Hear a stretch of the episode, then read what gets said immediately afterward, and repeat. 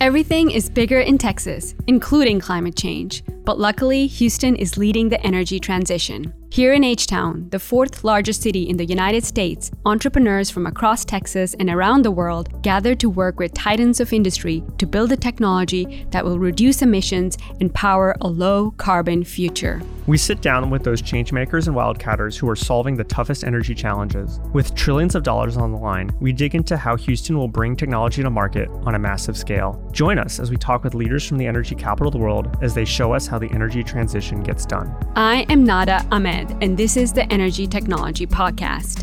And I'm Jason Ethier. Let's jump in. Welcome back to the show. Today we have with us Deanna Zhang and Taylor Chapman. Um, they are co-founders together with Gabe Malick, who's not here with us today. They are the founders of the Texas Climate Tech Collective. Um, tell us about how this came together. Thank yeah, you. so like many good Texas stories, this one actually started in a darkened bar in Brooklyn, New York. Um, so a little over a year ago, I was introduced to our co-founder uh, Gabe Malick mm. by mutual friends in the New York City climate ecosystem. So I was then working as a venture capitalist in Brooklyn but had already decided to move to my hometown of Houston. Mm-hmm. Um, and Gabe was introduced as, oh, yeah, this other great, smart climate guy who's from Houston. And so we met up for a drink at this bar, the Brooklyn Inn, the oldest continually operating in bar in Brooklyn with stained glass windows on a dark winter night. Uh, and we, you know, got on like a house on fire, but we also found out that not only had we gone to the same undergrad, we had been at the same residential college in undergrad and we'd gone to the same Houston high school. so on paper, we were, we had a lot of things in common. Um, and so we started talking about how excited we, it turned out he was also in the process of moving home to Houston to mm-hmm. take his role as uh, chief of staff at Fervo Energy, uh, next gen geothermal developer. So we talked about how excited we were to move back to Houston and how we were really optimistic for Houston's potential to become the energy transition capital, having been the legacy oil and gas capital of the mm-hmm. world. Mm-hmm. Um, so it was clear that both of us shared a real passion for Houston and also the way that it's evolved and changed over the years. So, in the process of moving home, I started having all these conversations with folks about okay, you know, what are Houston's strengths moving into this transition? What are the weak points? What how has it changed just in the last two, three years? Um, and it was fascinating. And anytime I shared what I was learning with someone else, they they wanted all my notes. Mm-hmm. so I thought, well, ultimately, we ought to make this thing into a report. So uh, I asked Gabe, and he said, "Yeah, great idea. Let's do it together. We we clearly need someone else along for the ride." And so we recruited Deanna, who, as it turns out, also went to our same college and also went to our same Houston high school. So it's sort of a bizarre constellation of uh, coincidences, but um, we we had a great time with it. And we then we ran um, an actual survey to accumulate the data for this report. How do founders feel mm-hmm. about the ecosystem? How is it changing? What do they need? What do they want more of? Um, and so we released it in November, um, and we needed sort of a name for our little collective and group. And so we called ourselves the Texas Climate Tech Collective, and here we are. The rest is history. Recent history. Recent history. Yeah. yeah. Good. And uh, and I, I guess uh, let's double click on on what's really driving you back home. I guess to start, Taylor in my case, you know, a lot of it is is personal. My mm kids are growing up. I want them to be around their grandma and their cousins. But um, even when I was living in New York, I stayed pretty involved in mm Houston. Um, and uh, there was a delegation led by Mayor Turner maybe mm five years ago to New York to meet with um, New York based VCs and startups um, to understand what it would take to develop a better innovation ecosystem down here. And so I was part of that dinner. Um, I have been a very, any New York person will tell you I'm a big booster of Houston mm-hmm. and have been for a long time. So it, I've always planned on moving back and I'd always kept my hand in for that reason. Um, but yeah, a lot of it's family. Um, I also just love the city. Mm-hmm. It, it's, um, I think a really undersung, um, especially natural place. Mm. Uh, the bayous and the wildlife are pretty amazing once you get past all the strip malls. so uh, the diversity, the food, it, it's really a pretty wonderful city. Um, needs some love, Mm-hmm. but it's it's pretty great. Deanna? Yeah, I kind of came at this a little bit in reverse Mm. um, because I've been in the Houston ecosystem for a number of years now and I've seen it evolve from being kind of more oil and gas and energy technology centric to something that's a little bit broader than that and really embracing climate tech now. Um, and I actually made the move the middle of last year to Denver. Mhm. So I'm personally not in Houston anymore. Uh, but it's kind of given me a perspective of the Houston ecosystem from the outside. So I kind of did a reverse from Taylor. Instead of coming from New York to Houston, I'm moving from Houston to somewhere else, but still have a lot of connections in Houston, still have a lot of love for Houston, and still come back uh, probably once a month to do something here. Um, and um, and yeah, I think just having that that outside perspective of the Houston ecosystem and and also last year I was I was kind of going on a journey to just broaden my horizons Mm. in general, traveled to a lot of places, met a lot of people, um, kind of got out of the Houston innovation bubble, if you will, and and just got to talking about um, uh, what's needed in climate tech and um, how can Houston get more involved in climate tech. So when when Gabe and Taylor uh, brought over this potential opportunity, just like ask community around Houston um, about the ecosystem and what could be done better, I wanted I I kind of jumped on it. so I was like, this is sorely needed, and also I have a lot of perspective on this now. Now that I'm living kind of outside that bubble. Mm. Okay. So, this report, the Houston Climate Tech Ecosystem Report, that just came out in November, what were your kind of big findings from it? What did you discover about the ecosystem and perhaps anything surprising? Yeah, I'd say the main finding we highlighted as having surprised us. We we put out a question of you know what are um, some of the biggest hindrances uh, to you as a founder or climate tech investor for this ecosystem to keep growing and flourishing. And we had heard from a lot of folks that early stage Mhm. capital was a gap, and it is. So Mhm. that, but that ended up coming in only second Hmm. Hmm. to Houston having an anti-climate reputation outside of the city. Hmm.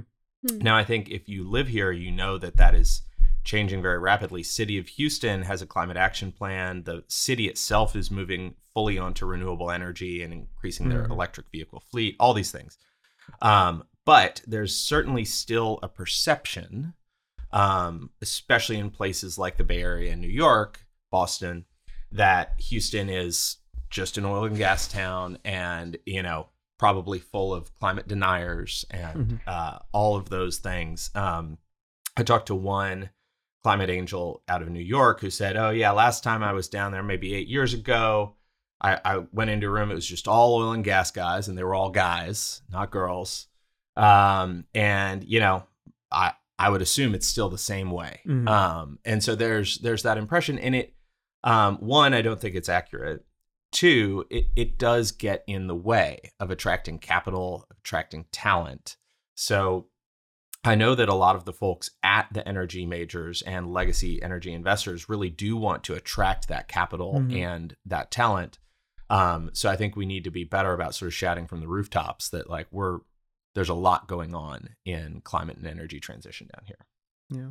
Yeah, and I think um I think one thing that surprised me personally was just how enthusiastic people were on this topic. Like I think you know, usually when you put out a survey it's like pulling teeth to get answers. Mm, But we put it out, put it out and almost immediately got a ton of responses because I think just people are so passionate about this topic, have a lot of opinions to share, and all of those opinions are pretty thoughtful. Like we Mhm. read through every single response, and some of them, like we would ask, like have an open-ended prompt, like that was like, you know, what do you think the biggest gap is, or what do you think Houston's strength is, and people would be like, number one, number two, number three. like there'd be a whole list of things Mm. that they tried to fit in this little tiny box on the survey. And so people really are thinking about this and really passionate about this Mhm. subject. And and so I think uh, what I heard both you say is the, the number one challenge is the reputation. And Mhm. so uh, you know, we're kind of going backwards order, but I guess you know you're you are living outside the bubble. Has that perception changed in, in, in your experience? I think people's perceptions change when they actually travel to Houston. They Mhm. actually meet the people in Houston. Mhm. For a lot of people that have not done that, the perception is still there that Houston's kind of like um, a little bit behind the times and very much you know, oil and gas, Mm. energy. You know, for people that haven't been to Texas too, there, there's a whole other set of stereotypes that are associated with that. Um, but um, yeah, I think um, I think once people are traveling to Houston and actually meeting people on the ground here, perceptions very quickly change. Mm, mm.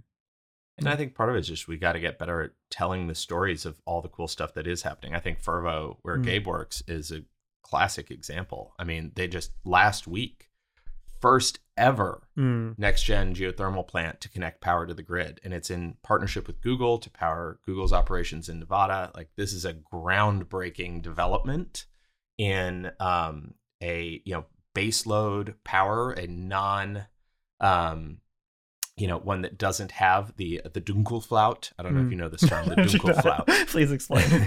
the Germans like to have a word for everything. Yes. So a Dunkelflaut, the Dunkelflaut is the is the dark doldrums. okay. So it's the intermittency problem with Mm. renewables, right? Mm. So when the Mm. sun doesn't shine and the wind Mm. doesn't blow, Literally right? You have.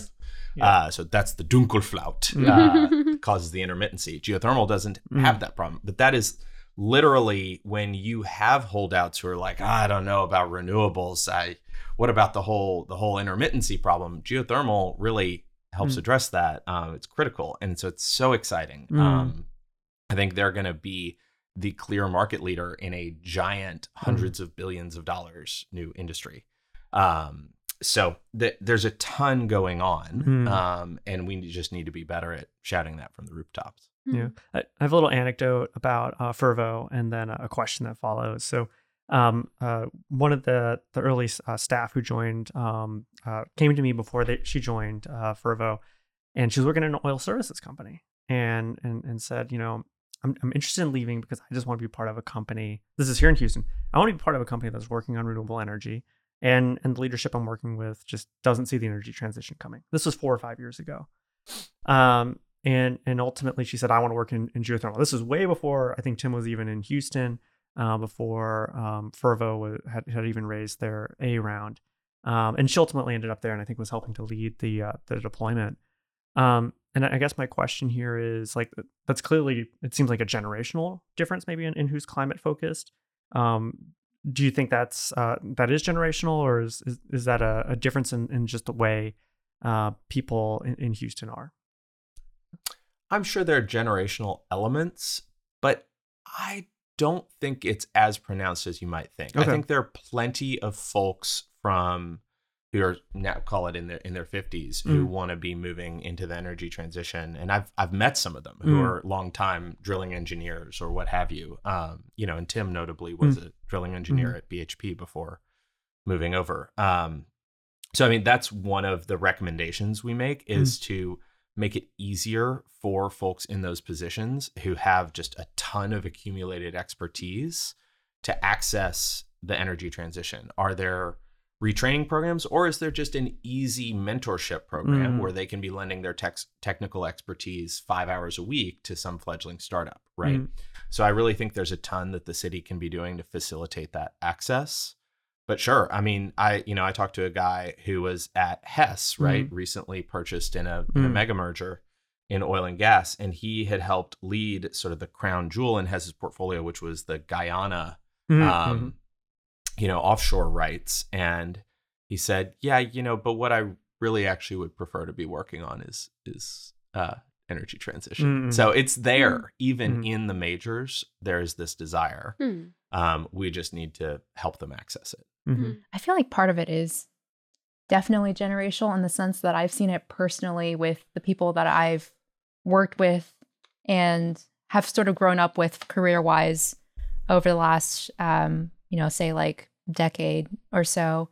But but um, it it seems to me like at the beginning, like when I was recruiting into Houston, it was not kosher to talk about climate. Mhm, mhm. like if you wanted a, a job at an energy investment bank and you were interviewing um, you shouldn't say it's because you want to work on clean tech you shouldn't say that it's it's you know you're really strong on renewable energy um, and and all these things because a lot of the work just wasn't that so people would just think that you're kind of delusional trying Mhm. to go into energy investment bank wanting to work on these things now it's like completely different Hmm. like but right before i left tph when we were interviewing folks like that was like a very much a an expected answer, Mhm. you know, and it was it was it was great, and we we encouraged that, and now it's it's like climate is everywhere, energy transition is everywhere, and it's very much embraced. Uh, but I think that mindset of like young people coming in and um, wanting to work on the next new thing and and working on something that they also feel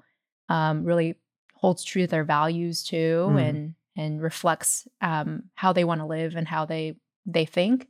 Um, I think that will that's always been there, and that's probably coming out of the fold more so now because we have a more of an ecosystem and infrastructure to kind of encourage that coming out. Yeah, I think it's interesting, like when we talk about the generational Mhm. stuff, because it's like I'm not Gen Z, but Mm. I feel like the millennials have really been into the climate change, like Mm. my generation has been too, and now we're make up probably the majority of the population in the workforce, right? Mhm. And many of us are leaders, um, and so perhaps the people who are who had not really bought into this this change are now retiring. Mhm. So I would say the majority of the workforce, majority of the leaders really do care about that change. Um, and I think, you know, I think, and it'd be good to know from you guys based on uh, what you found out, what has also really contributed to that change other than perhaps a Mm. generational shift and people realizing we need to take care of our environment. But, you know, institutions Mhm. um, that have propped up in Houston that weren't here 10 years ago. Um, what have you seen from your research? Yeah. So Hmm. my favorite part of the report, I mean, Hmm. I love all of it. It's all beautiful. Uh, but the, uh, uh, is the timeline um, Mm. because that's that's one of the things I was Mm. getting at was having these conversations. How clearly there's momentum. How did that happen? Mm. And one thing that's interesting is that it started with like a, a kick in the pants, which Hmm. was Amazon rejecting Houston for the HQ2 bid.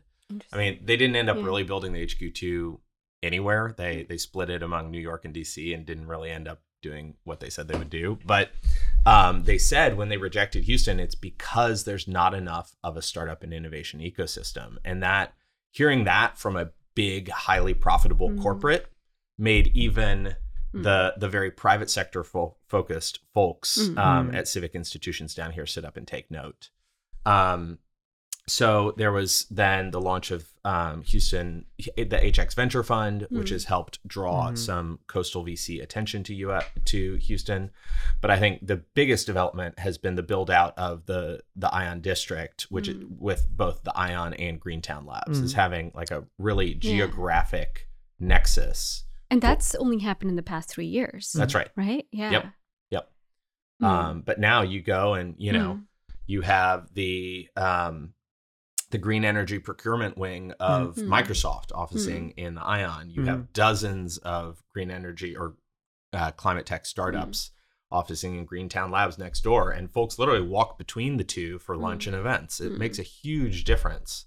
Those collisions, like if you ever read about um, the way Apple and Pixar design their Mm. offices, Mhm. it's all about facilitating these creative collisions and it makes a huge Mm. difference so that that i think has been one of the biggest positive developments is having that actual physical nexus Yeah. Yeah. Um, and I think uh, legacy institutions too, like Rice, Yeah. have pivoted a lot Mhm. to um, having more of a clean energy and climate tech focus. Um, we were just talking about CERAWeek Agora, right? Like I think um, Mm. the agenda has changed a lot Mhm. since those first first few Agora conferences. Um, so I think just uh, the legacy institutions have have kind of overturned and and uh, um, are are focused a lot more on energy transition and climate tech. There are a lot of new institutions coming in, um, establishing themselves here. Activate's another one Mhm. um, that's here now. Uh, so just a just a ton of momentum. Yeah. Yeah. And I'm just curious, based on what you were saying, um, because you know every city's kind of different, it has its own kind of structures. Like if you look at New York, it's very dense; things are very Mhm. close by, whereas Houston's very spread out. Um, have you kind of thought about how that's going to play a role in building that ecosystem?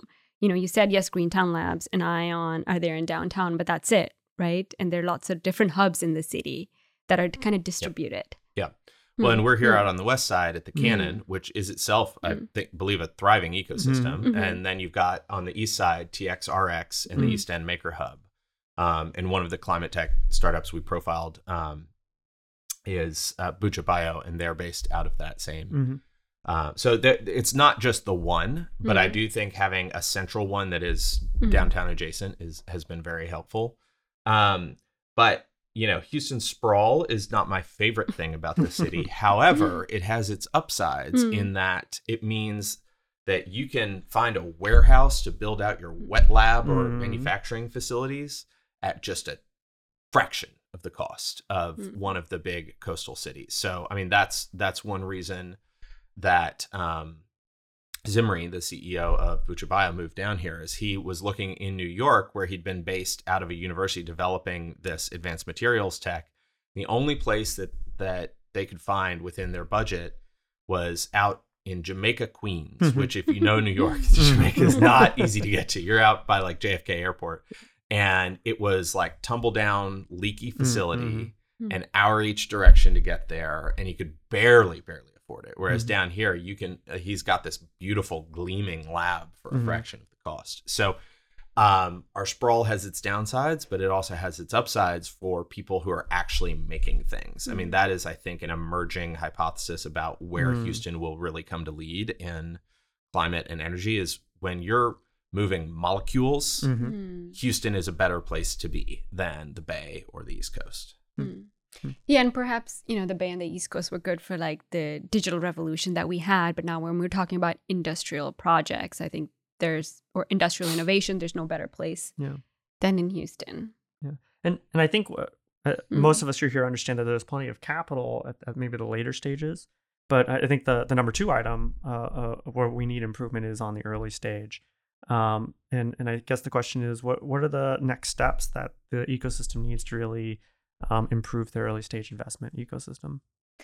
Yeah, I mean, um, we have some early stage Mhm. in the sense that we have we've had CVCs here for Mhm. forever, um, and they used to only really invest at like kind of a Series A level, but now they're moving back to seed, Mm.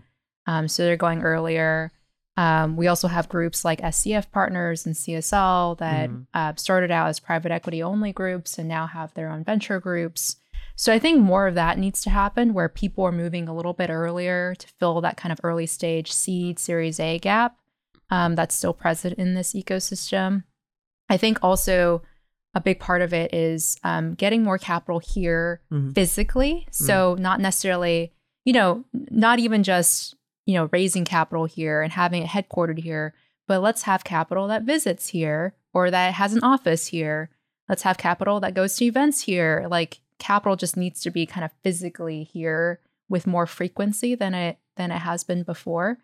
Um, and so I think that's that's probably the most straightforward thing is just to get more VCs to actually have Houston as a destination Mm. when they're doing their you know road shows to go visit companies or when they're going to go raise capital from potential LPs. They're actually like having Houston as a stop because traditionally that just just hasn't been the case. Mhm. Yeah, and it's starting to be. I mean, Mm. I've talked to a number of climate VCs from the coast who are now coming down here for both meeting companies and meeting LPs. Mm. Um, but I think we could do more to have um, sort of a designated starting point for that for on both the VC side and the startups who are considering relocation. Right? Um, I you know I've talked to folks who say, well, yeah, in Austin, you land in Austin and you go to Capital Factory and they Mhm. give you kind of the roadshow and it's there's a, a collection point. And we're starting to get there with um, you know, Greentown or HETI, but there's not really that one um, point of entry uh, the way there is in some ecosystems. So I do think that's one concrete step we could take. Yeah, and and and maybe the the other step is a little bit out of our control. Um, you know, so Cart is kind of one of the big companies that is, that is in software. That's that's kind of um, leading the way for for Houston unicorns. Um, and, and I think nothing creates um, interest in deals like a, a deal that that that pays out really well, Hmm. right? And and at the end of the day, we haven't had a a, a big exit for the Houston ecosystem. Um, but the indicators are good, right? We just had a financing this week. I don't, I don't know, Taylor, if you want to talk about that. Yeah, this is a 1.2 billion fundraise for Energy Re, which Mm. is a transmission developer. Mm-mm. So again, very much not a Silicon Valley play. You Yep. would Mm. not see a classic VC putting in money for something where you have to buy like thousands of tons of steel, right? Mm. Literally.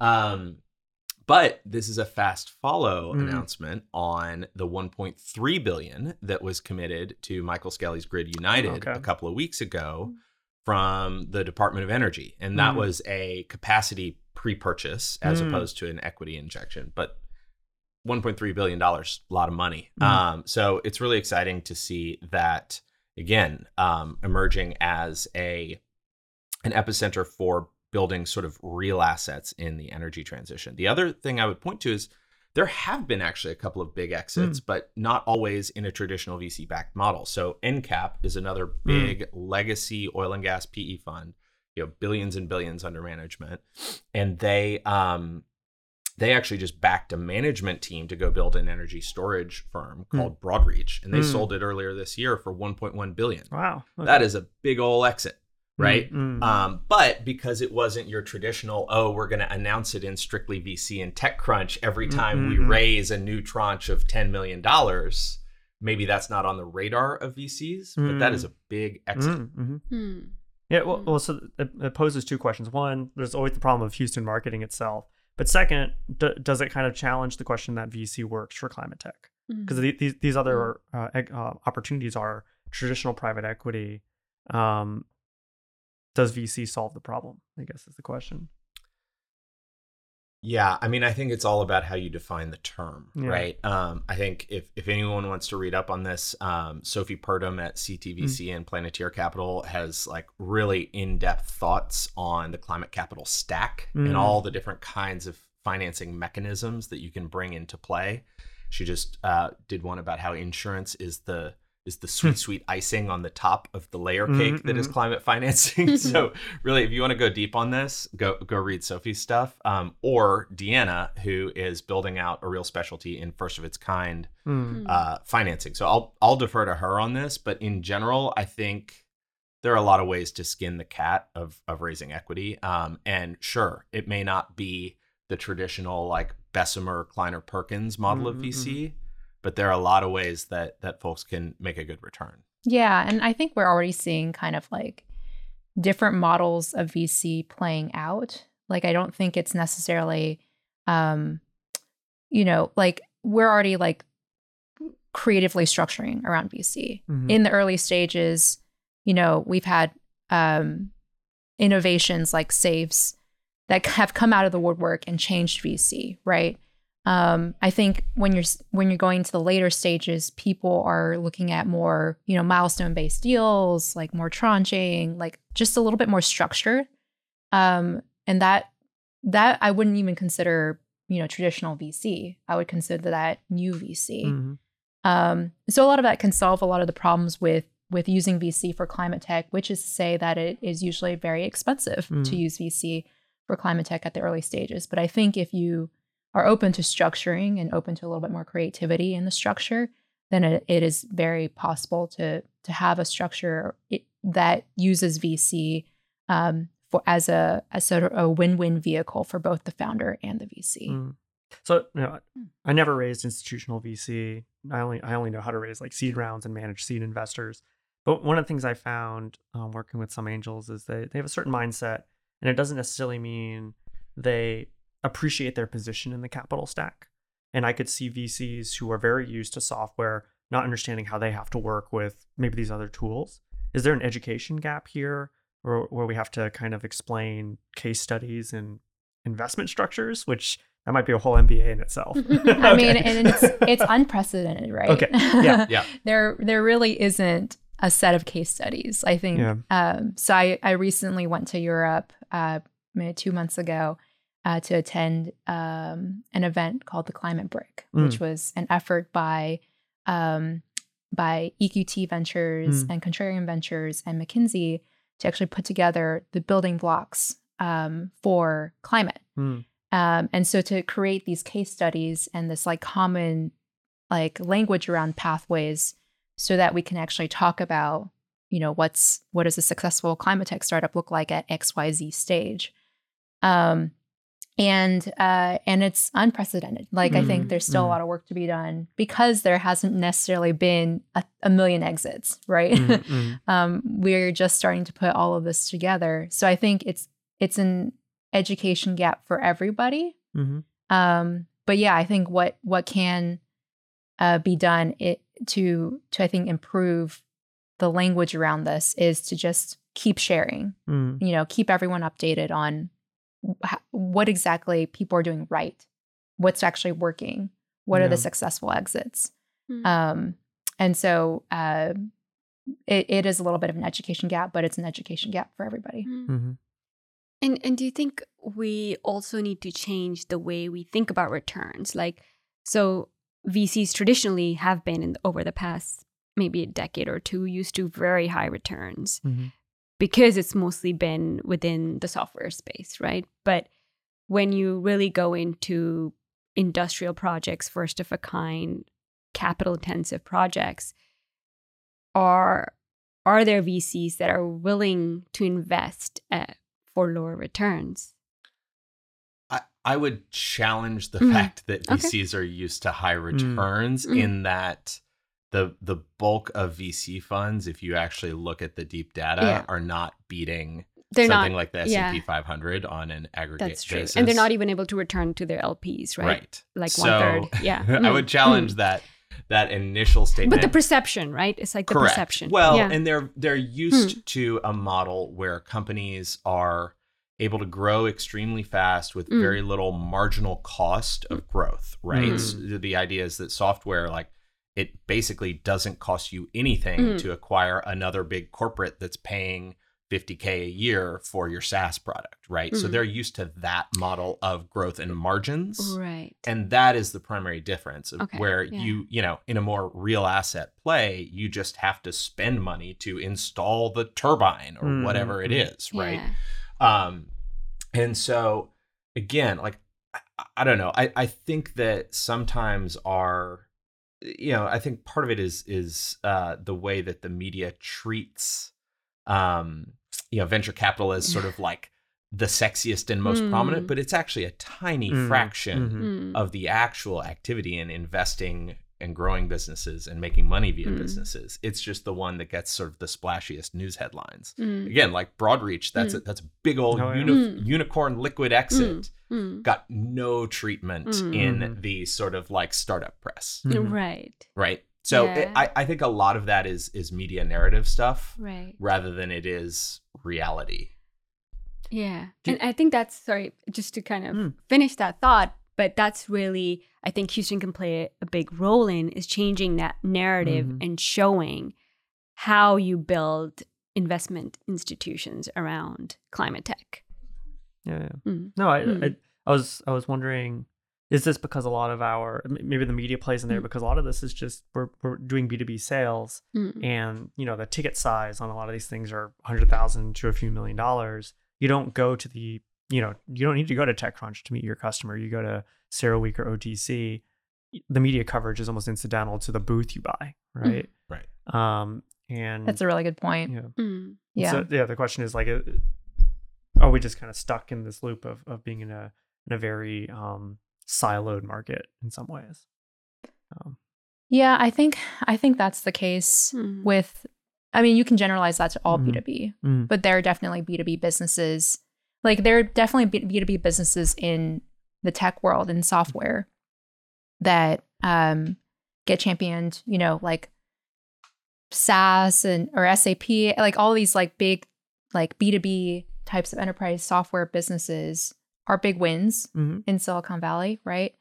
Um, and uh, and when it comes to, I think this sort of bubble, it's not only that it's just B two B, it's also B two B industrial. Like Mm. it's like super, just niche, Mhm. right? Like how how many people talk about industrial things in sort of mainstream news? mhm, um, it's getting more it's it's getting there like i think we're seeing more stories now mhm, come out about it um, and and it's becoming sexier mhm. uh, but it's it takes time for that to happen Mm. Um, when we talk about, um, I guess, uh, climate innovation excitement, right? How do how do you feel, or how do you see that excitement kind of showing itself within the community here? yeah i mean i think um, I think, like I said, I was super surprised by how uh, pe- eager people people were to fill out the survey and Mhm. to talk about the stuff and just generally to um, to to give us their thoughts and to tell us what they were excited about uh, in the Houston ecosystem. Um, I think I see more people at events Mm. now, and, and not just people in Houston, but people from outside of Houston too, because they have you know a friend calling them or somebody saying like you should go check out this event down in Houston. And I think that that root that that stems from the people in Houston Mhm. like going out and and telling everybody all about all the great things that are happening in Houston. Um, so I think I I see those as the symptoms. Anything that you'd point out? Yeah, I think people voting with their feet, right? I Mm. went to Venture Houston, um, held at Rice earlier this year, and I think it was maybe the only only the second year they've held it, but it was you know well over a thousand people, folks from a ton of sort of leading coastal VCs down here to sort of scope out the ecosystem, um, and then the Climate Town or uh, Greentown Labs climate event, climate tech summit, where we released the report. You know, standing room only. Um, so you're seeing just a lot of folks demonstrating their um, interest just by being there. Um, and it sounds like we may even be coalescing that Mm. in years to come into something akin to a New York City Climate Week Mhm. or San Francisco Climate Week here, which would be, I think, a great move. Yeah, yeah, and, and and anything we do in Houston's gonna it's gonna be its own thing. So we'll call it we'll call it something different. I'm sure. Yeah. Yeah. Um. And and I guess when we think about kind of the technologies coming here, did, did you did you see anything about technologies coming into Houston or or being homegrown? We saw both. Mm. We chose to profile three that Mm. have moved here from elsewhere. Okay. So, um, both um, Fervo and Bucha Bio. Well, no, Bucha Bio had moved from New York. Mm. Fervo moved from the Bay, and Canon Energy. It's opened an office here, Yeah. Yeah. so they're still in in Calgary, but uh, they've opened a pretty big office here. hmm Yep. hmm And and I guess what what are the key lessons learned from um for, well ind- individually uh, uh I guess or as a group. I mean, cost of Mm. space was a big piece, but also talent. Mm, Talent was the mm. other big piece. Um, you know, there are uh, more chemistry PhDs in Houston Mm. than in any city on earth. Mm, Right. Wow.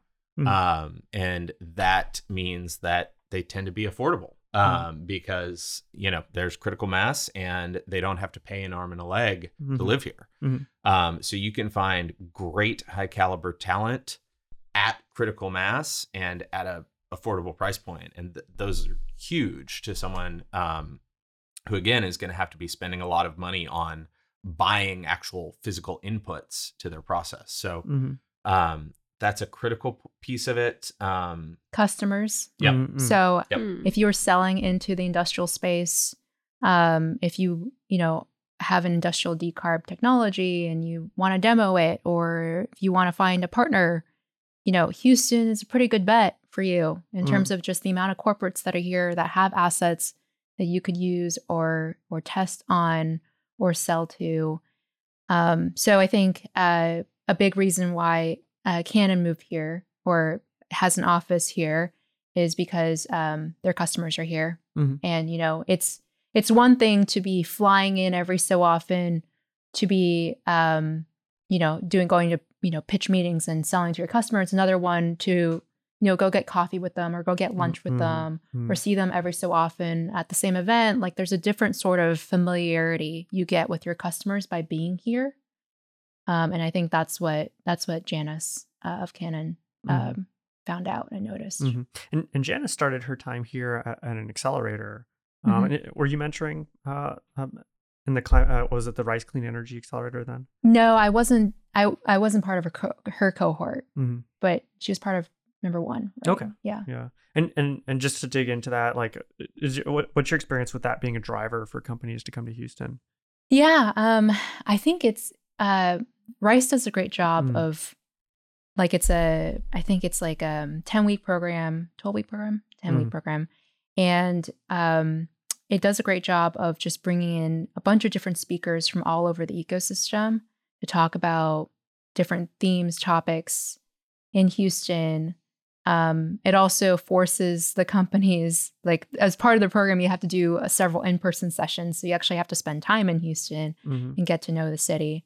Um, so I think that kind of serves as like the roadshow that we talk about in the report Mm. of, um, you know, having an exchange program or just getting more people just like physically in Houston. Mhm. So you can actually see what's going on and meet people that are actually doing the work and, and things like that. Um, and being part of that program, like we've had, uh, as part of Rice, we've had companies from like Israel Mhm. come and be part of this program. And I think that's just it's one company at a time, so it's a little bit it's there's only so, so much you can scale with that model. Uh, but I think it it does a lot for for the ecosystem to just see like you can have you can successfully have a company like apply from all the way across the world do this program and now be coming pretty regularly to these events and Mhm. and be part of this ecosystem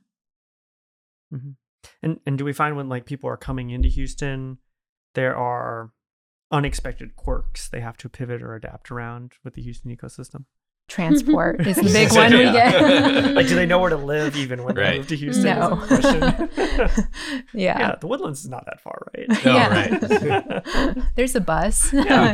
Yeah. Oh my gosh. When I first moved to Houston, I was trying to get from, I forget where it was, point A to point B. And I looked at the bus system and it was going to be like a two hour like transit uh, with like a half hour layover at, at one bus station. I got a car like the next week. That was, that was that decision pretty quick. Hmm. So The bike trails are getting better. they are. Yeah. The the, Yeah. the Bayou Greenways, I think, is like the single best piece of sort of livability infrastructure of the last ten years. Mm. So huge thanks to the folks who made that happen. Mm, mm. Good. Yeah, I was thinking there's also, you know, this the COP28 that's happening in Mm. Dubai right now. Um how do kind of big events like these can potentially impact what we do in other ecosystems and like do they actually have an impact on the startup ecosystem? I mean, totally. The commitments do, right? Mm. Um, assuming that they're actually followed through. Mm. Um, the one that I've seen the most headlines on recently is around the aggressive Mhm. um, methane rule that's Mhm. that's being finalized. Mhm. Um, and I think that's going to have a big positive effect in Mm. Houston in particular, because Mm. there are a number of uh, methane leak detection, methane potential methane capture Mhm. um, startups and companies that are um, either in Houston or very closely affiliated with the ecosystem down here. I know that Bobby Tudor, who you know, a longtime oil and gas banker, um, now in his uh, you know is is doing some personal investing, Mm. and one of the startups that he backed is in methane leak detection, Mm. and so. That's one also where there's a lot of win-win, right? Like it's a huge greenhouse gas, depending on um, the way you calculate it, anywhere from 30 to 60 Mm, times more mhm. potent than CO2 and its warming potential. Um, and it's also in the interest of um, you know existing energy players to be reducing these leaks because while you know we are still consuming natural gas, that gives them more of it to sell. Um, Mhm. So it's very much in the interest um, of everyone involved. And you know, to be clear, that methane being sold and then consumed is actually much much better for the environment Hmm. than if it were just leaked Yeah. right we Yep. need to wean ourselves off of fossil fuels long term but like Hmm. for now leaked methane versus consumed methane is just no no contest mm-hmm. Mm-hmm. I, I was um, also listening to an, another podcast uh, this week, and the term came up. Uh, we need to defossilize the energy supply chain. Uh, that- That was kind of novel to me. Um, but but I think here in, in Houston, a lot of times we talk about Hmm. decarbonization, Mm. and that's not necessarily the same thing as defossilization. Um, but uh, I guess uh, from where you guys sit, do you, do you feel like the the CVCs in the ener- energy industry is on board with the concept of of defossilization, or or is there a distinction between that and decarbonization? Oh interesting and, and I'm asking you a Yeah. word where it's like I'm throwing you a new term, so I, I understand if there's not a good answer. Uh, I bet they would love that distinction Okay. because that means they can keep. Uh, well, decarbonization, I think, is used by many of the legacy players to say, "Oh, we can keep using Mhm. fossils, hmm but do things like CCS, carbon capture, to reduce their carbon impact, but still keep selling oil and gas, Mm. right? Um, so they probably would not like defossilization Mm, mm. nearly as much as they like decarbonization. Um, yeah. Um, so anyway, but I, I I do think actually like carbon management broadly, carbon removal especially, are really interesting technologies. Um, so that's something I'm personally involved with and and passionate about. Um, I don't think we should be using them as a crutch or an excuse to Mm. move off of fossil fuels, but I think that we are probably going to need carbon removal, especially from the atmosphere, because even if we stop emitting right now, there's the thousand gigatons that Mm. we've put in since the industrial era that we need to be at some point drawing down Mm, to return to a more stable climate. Mm-hmm, mhm, Yeah, I think um, carbon capture is a here and now technology. mhm. Like it's not something Mm. that's far out. It's here now. There's legacy carbon capture. There's Mm. new carbon Mm. capture, but it, it is implementable right now, and and I think that's why it deserves the amount of attention uh, that it gets. I think despite like the, the other side of it likes to say um, that it enables legacy infrastructure to continue. Uh, but the problem is we don't we don't really have time to be talking about Mm, legacy infrastructure versus new infrastructure and and very carefully putting together a long-term plan in place where we're net zero by 2200 or Mhm. whatever. Uh we need it to yesterday. Yeah. and so i think that's um that's why i think decarbonization is is probably a better term to use. Mm, defossilization i can see there's a there's a big argument for it. Mm, and um and I can see uh, a lot of positive sides to that, but that's definitely something that's going to address the longer term climate problem, not Mhm. the not the one that's going to get us to net zero by 2050. and, and I don't want to take us too far off the report, but um, I am. Yeah. um, w- one of the challenges with, uh, I guess, carbon capture and storage is it's freaking expensive right now, and and I think anyone in Houston would appreciate and understand that it needs to be cheap, and and uh, for it to have that kind of impact, it kind of needs to be like electricity, right? Like we don't we don't think about how expensive the, the power is because it is so cost effective and so reliable.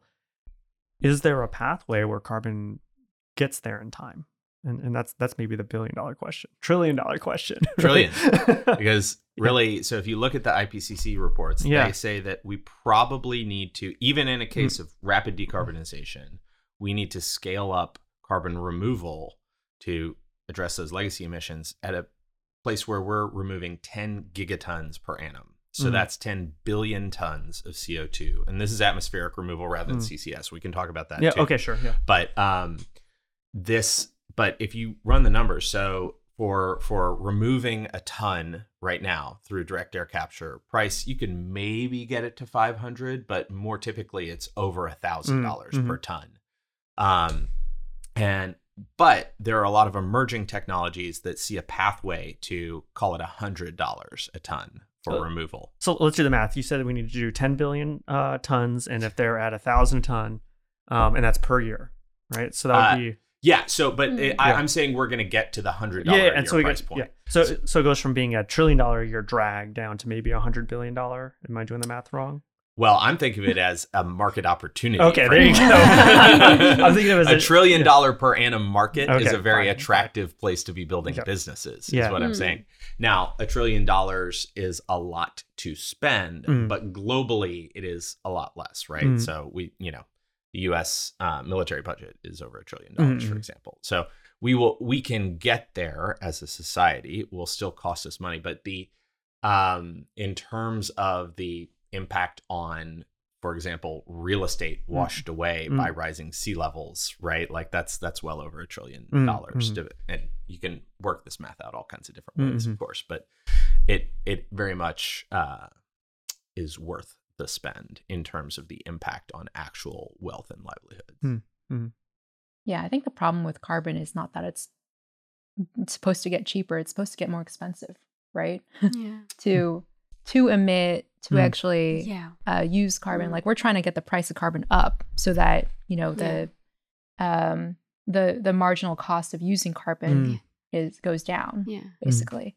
But um but yeah, I think the I think it'll happen over time and and Taylor and the people at at Cascade are doing some great work there on the carbon removal side, but um, but it's it's carbon is just it's such a it's a complex it's a Mm. simple molecule in some sense but it's also extremely complex because of all the associated parameters of where it comes from Mm. and how it gets used it's way harder to to quantify that and price that compared to an electron Mm, Right. mhm. Yeah, and it's like, you know, people talk about this regenerative economy and thinking about we can't think about it in traditional ways when we think about cost, right? And that's why we try to price put a price on on carbon because you have to take into account the externalities and perhaps the real cost of carbon that we're just delaying in, into the future and how do we create a model in which we are recognizing that Mhm. when we're doing a project.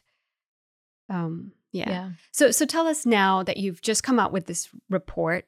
Um, what's your vision now for the next year? What do you want to achieve with this report? And then where do you go from there? Yeah. So intentionally, we are um, we are listening first Mm. before we decide um, what to prioritize. That was part of the goal of doing the report, and then of listening to the reactions. So the the reaction has been strong. We got called in by the Houston Energy Transition Initiative, Mm. specifically their capital formation committee, which is all the folks with the Yeah. capital to deploy, which is exactly what we what we wanted, right? To be helping um, tell those folks in positions of power to say like these are some of the things that you could do and that the ecosystem needs. So that's been gratifying. Um, i think one obvious step would be to run this survey again in a Mm. year's time and see what's changed. Like are we moving the needle? Are we making progress? Um, and then you know the three of us all have day jobs. Mm. so we uh, I think we would be game to work on great, meaningful projects again together. But the the main thing is we want to pitch in however we can to help Mm. this ecosystem continue to grow and thrive. Yeah, we have we take no ownership of any of the recommendations in the report. Like it's not like we're saying, "All right, we put this out there and now tell us what we need to be doing."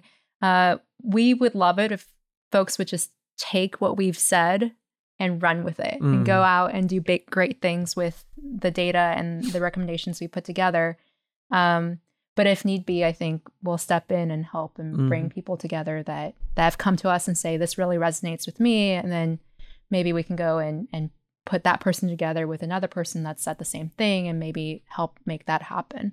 Um, but but as Taylor said, we we both have day jobs and um, You don't plan on leaving your day jobs. we, we don't plan on Not leaving yet. our day jobs. This is very much Yeah. part of our day jobs. Yeah. Mm. Yeah. um, but uh, we we want the community to take ownership of this and and run with it. Yeah, yeah and to that point, I mean, one of the reason I reasons I loved working with Deanna and Gabe is they're both just very high energy, smart, capable Mhm. people, but also they're warm and open and like wanting to be helpful Mhm. people, which I think is true of all of us.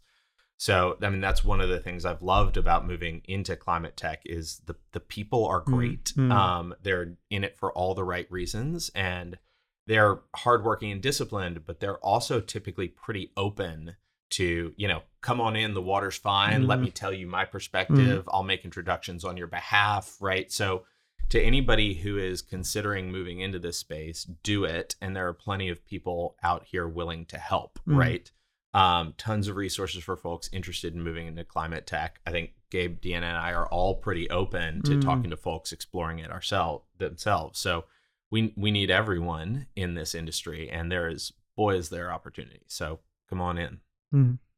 I kind of want to end the show there. That was fantastic. Yeah. but, but uh, End it for us. I know. but uh, uh, we'll keep going a little bit. Um, I guess so. When we think about the recommendations, they're definitely um, uh, things we want to put out there in the ecosystem. But I, I think one of the top challenges is this is a marketing problem in some ways to try and inform the rest of the country.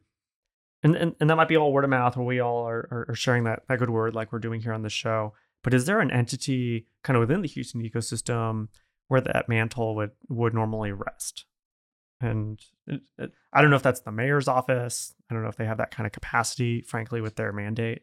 Um, I don't know if you have it's thoughts always a bandwidth problem, right? Yeah. nobody has time. Yeah. um, if you're not getting paid for it, it's like, why would you do this, right? And so the, there, uh, I don't know if there is an organization that that's kind of responsible for that.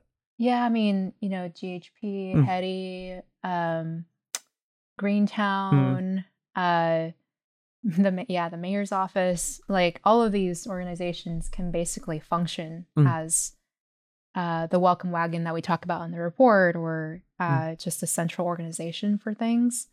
Um, and all of them are kind of doing it to Mm, mm, to to a certain extent, but not sufficiently. I would say. mhm. Um, so I don't know if it falls on one organization or if it's just a couple different organizations that kind of plug in with each other and Mhm. all work together to kind of fill gaps in the ecosystem.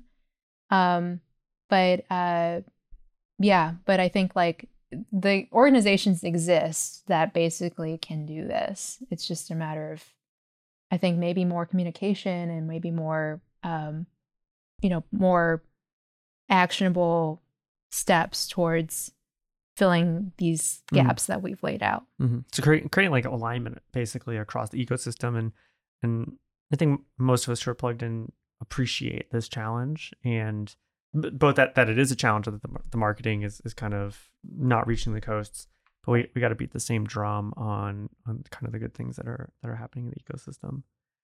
Um, I think one of the other things you identified was that um, the business culture needs to evolve around climate tech innovation and risk taking. I think we delved into like how the innovation or, there's innovation and change in the on the um, finance side of things. But what other parts of the culture do we think need to change, and and I guess how does that happen?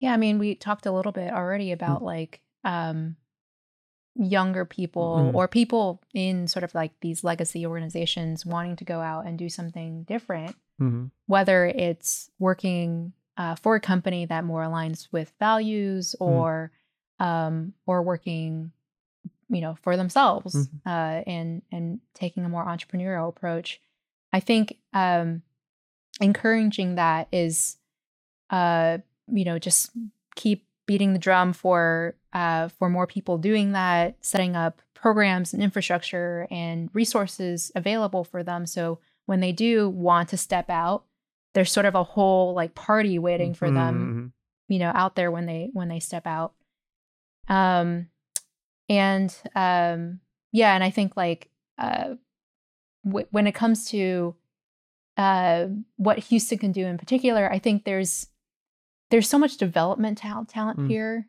that is just so entrenched Mm. organizationally in kind of these in in the corporates or or in in roles maybe that aren't even talk calling themselves project management or development Mhm.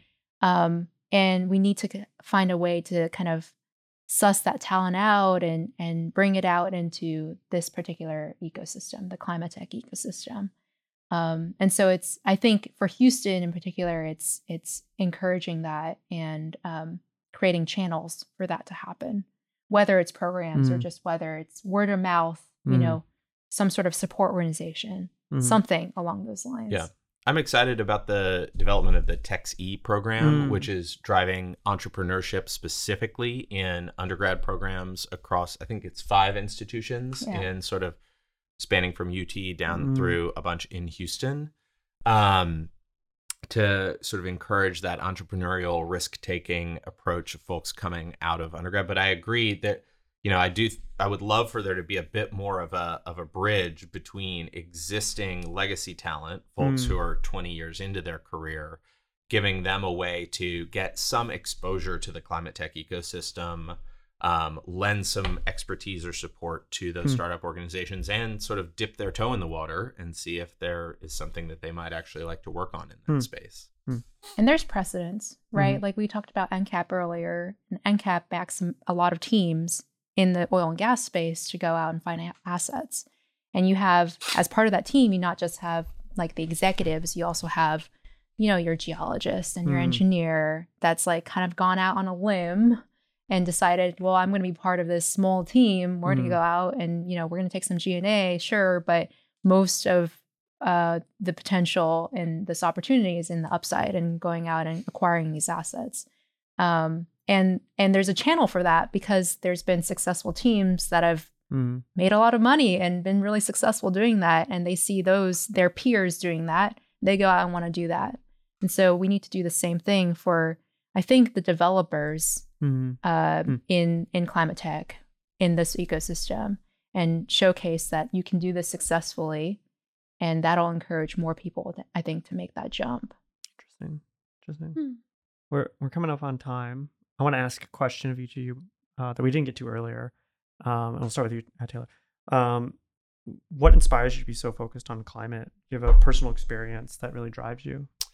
Yeah, I mean, I think the the the trigger that finally made me move into climate, which is something I've been flirting with for some time, was was 2020. So I was living in New York. We were in COVID lockdown. Mm. Um, we had our, our second child Mm. six weeks into lockdown, and it was just an, an insane experience. And spending so much time at home, you know, I reflected a lot on what I was spending my time on in Mm. my career. And I've always been a mission driven business person. I was in ed tech before. Um, but I was spending a lot more time outdoors thinking about the world that we would pass to our children. And that's when I decided to move full time. But it's interesting. We we lost my dad a couple years Mhm. ago, and my mom actually digitized all the um, sort of letters and scrapbooks he had written me Mm. as a child. And one of the things he'd kept was a letter he had helped me write age six to Dannon, the yogurt company, when they switched from glass or cardboard to plastic yogurt containers. And I was I was incensed at age six because that plastic was gonna end up in the ocean. I was mad. I wrote a letter to Dannon in my like little chicken scrawl elementary school handwriting.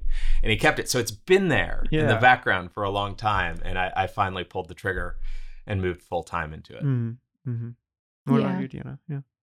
Um, yeah, similarly, I think it's always been in the back of my mind um, to kind of live with other people in Mm. mind. Like, Mhm. I want to live for other people. Like, that's just like values wise, that's that kind of person I want to be.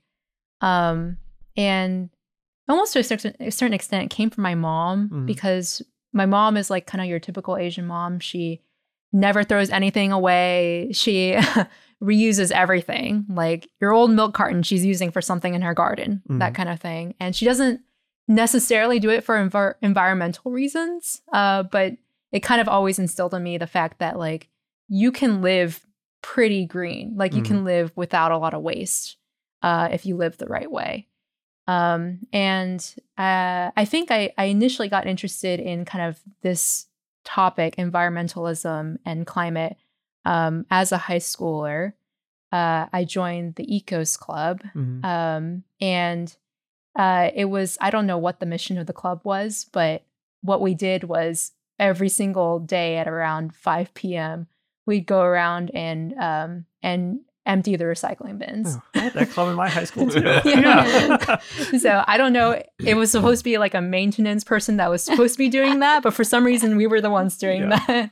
Yeah. And it was a it was a good kind of regular way to remind myself, like, you know, there's small things that you can do Mm. um, as a person to kind of uh, encourage and support this this topic. Um, and then uh, when I got into energy, you know, I was initially started out in oil and gas, but um, had um, a lot of still a lot of interest in in kind of the envi- environmental side of things, and um, I think naturally as um, as I started to explore the innovation world around energy, um, I started to see a lot more of the startups that were working around climate tech and Mhm. um, and decarbonization, and I think it's it's um, giving me a new sort of like appreciation for just how many new technologies there are, new solutions there are um, that are trying to solve everyday problems. So now I'm personally recycle more. Mhm. I also personally like I'm that person that kind of tries to like take this coffee cup and find somewhere to recycle it, even if it's like super super inconvenient. Mm. Um, and uh, and so I, it's still a journey for me, honestly. But um, I do feel like working in climate tech has made me more of like a personally a climate tech consumer. Mm. Mm. Well, Yeah, no, that's that's really inspiring to hear both of you say that, and I think we we need that mindset and we need that mentality if we're going to meet our climate mm. ch- climate goals, global climate goals. And also, thank you for the work that you've done to Mhm. help change the perception Mhm. um, around Houston being this, you know, oil and gas cowboy city, but a city which actually has people like Mhm. you Mhm. who really care about the climate and are doing something to make an impact. Yeah. No, thank you for putting your, your passion to work. Oh. Thank Yeah, you fun. guys. Thank you. Mm. Good. Thank you for listening. I hope you enjoyed today's show. If you like the show, share it with a friend or give us a review on your podcast platform. Lastly, if you have an entrepreneur in Houston that you'd like to hear more about, let us know and we'll try to bring them in. See you next week on Energy Tech Startups.